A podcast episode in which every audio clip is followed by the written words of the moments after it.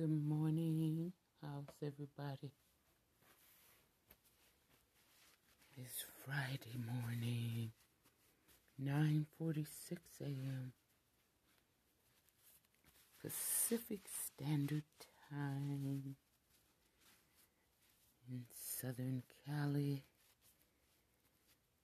on Friday, May 27th, Memorial Day weekend. Have a good weekend. I'm Amy Goodman. The United Nations High Commissioner for Human Rights says Israel may have committed war crimes during its 11-day bombardment of the Gaza Strip earlier this month. Michelle Bachelet said Thursday she'd seen no evidence to back Israeli claims civilian buildings in Gaza bombed by Israel were being used for military purposes. Airstrikes in such densely populated areas resulted in a high level of civilian fatalities and injuries, as well as the widespread destruction of civilian infrastructure.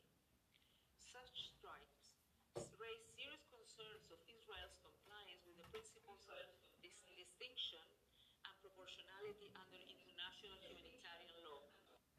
High Commissioner Michelle Bachelet also said Hamas violated international law by firing rockets into Israel. Her comments came as the UN Human Rights Council voted to create a permanent commission of inquiry to monitor human rights abuses in Israel, Gaza, and the occupied West Bank. Michael Lynk, the UN Special Rapporteur on the Palestinian territories, testified to the council Thursday. What we have witnessed in Gaza in these past few weeks haunts the conscience of the world. Approximately 242 Palestinians killed, majority of whom are civilians, at least 63 of whom are children. Almost 2,000 were injured. There's been massive property destruction. After headlines, we'll speak with Jan Egeland, head of the Norwegian Refugee Council, about the crisis in Gaza. World Health Organization warned Thursday African nations need to acquire another 20 million doses of AstraZeneca's COVID vaccine in the next six weeks, or millions of people will miss out on their second dose. The head of the WHO's African operations said, quote, any pause in our vaccination campaigns will lead to lost lives and lost hope. So far, African countries have received just 43 million vaccine doses for the continent's 1.2 billion people.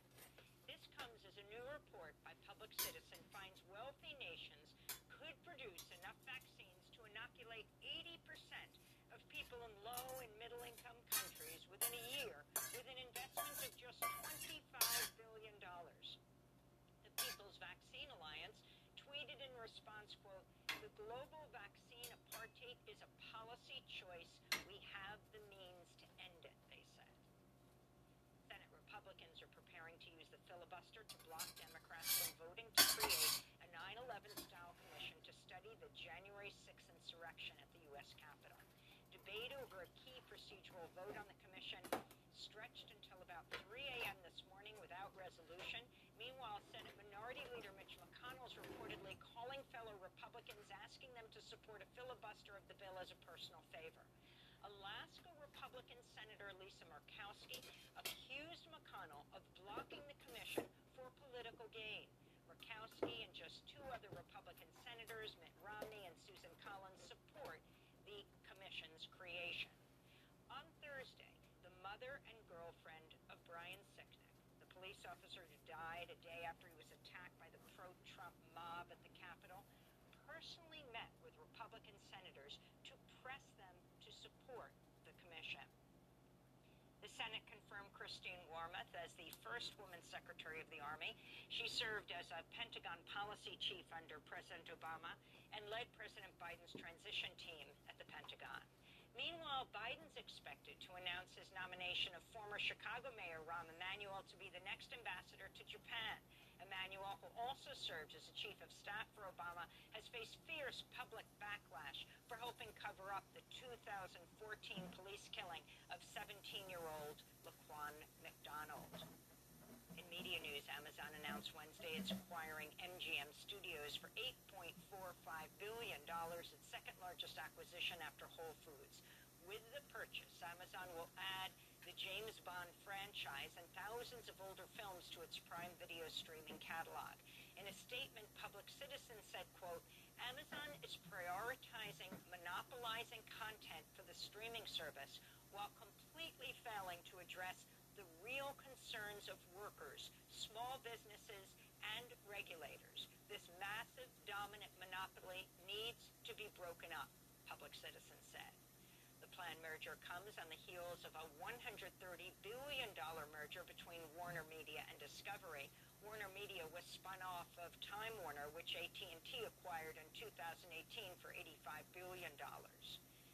Top executives of the largest U.S. banks appeared on Capitol Hill for a second straight day Thursday, where some lawmakers accused them of pandemic profiteering. On Wednesday, Massachusetts Democratic Senator Elizabeth Warren grilled the CEOs of Bank of America, Citibank, JP Morgan Chase, and Wells Fargo for charging customers a collective $4 billion in overdraft fees during the COVID crisis. While you automatically and at no cost got complete protection from overdraft fees at the Federal Reserve, could you please raise your hand if you gave the same automatic protection to your customers and automatically waived all of their overdraft fees? Okay, I'm not seeing anyone raise a hand. And that's because none of you gave the same help to your customers that the bank regulators extended to you. More information has emerged about the gunman in the San Jose mass shooting who killed nine co-workers before turning the gun on himself. A Homeland Security memo reveals customs officers had detained Samuel Cassidy in 2016 as he returned from a trip to the Philippines. He professed a hatred for his workplace where Wednesday's massacre took place and possessed books and manifestos about terrorism.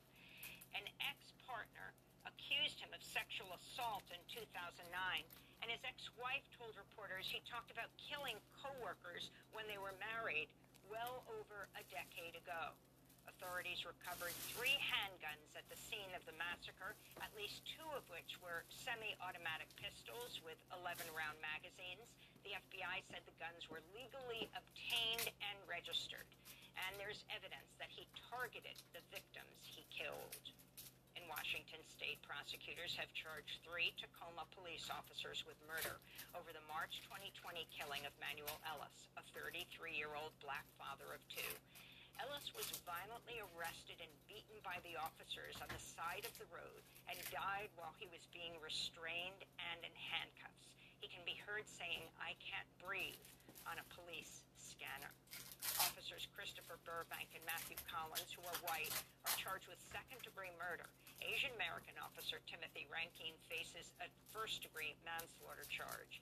It's the first time in history the Washington State Attorney General's office has criminally charged a police officer over a deadly use of force incident.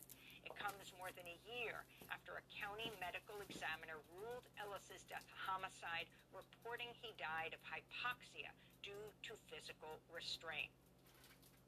Authorities in the Democratic Republic of Congo have ordered as many as 1 million people to evacuate the city of Goma as one of the world's most dangerous volcanoes is threatening to erupt for a second time in a week.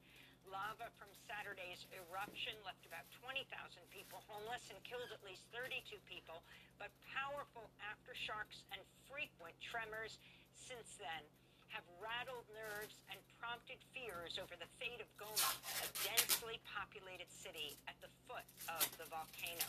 We'll go to Jan Egeland in Goma in the Democratic Republic of Congo. He's head of the Norwegian Refugee Council after headlines.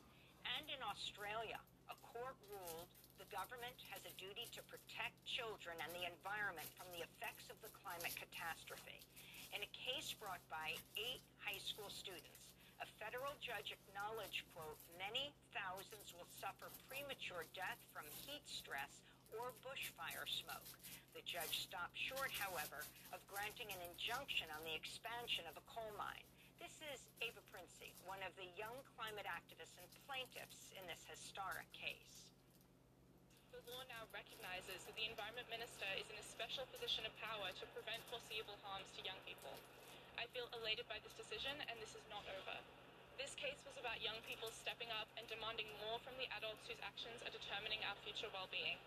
And those are some of the headlines. This is Democracy Now!, democracynow.org, the Quarantine Report. I'm Amy Goodman.